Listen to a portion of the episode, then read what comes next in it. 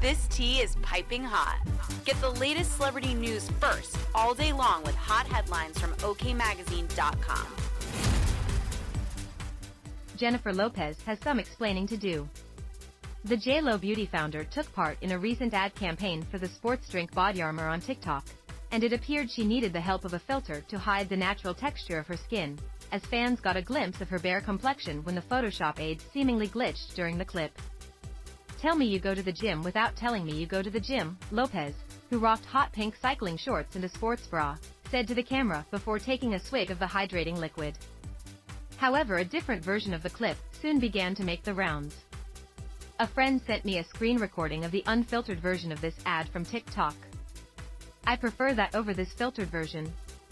She's 53, she has wrinkles, be real about it on here too, one user wrote in the comments section. Why are most of her videos always with a filter?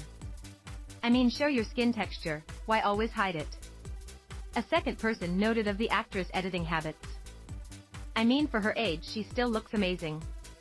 Y'all she sells skincare of course it's wrong to use filters, another person added, while an additional fan said, when she tells everyone it's olive oil and it's really a filter. While the last comment seemed to have been made in jest, Lopez has attributed her glowing skin to the cooking ingredient in the past.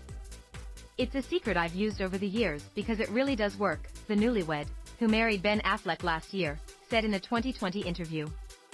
One of the big things I would encourage everybody to do from the time they're 15 years old even younger, is wear sunscreen every day, she also noted of the cornerstone of her skincare routine.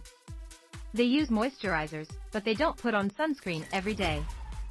That is something I have done from the time I was 22 the years old. Page 6 conducted the 2020 interview with Lopez.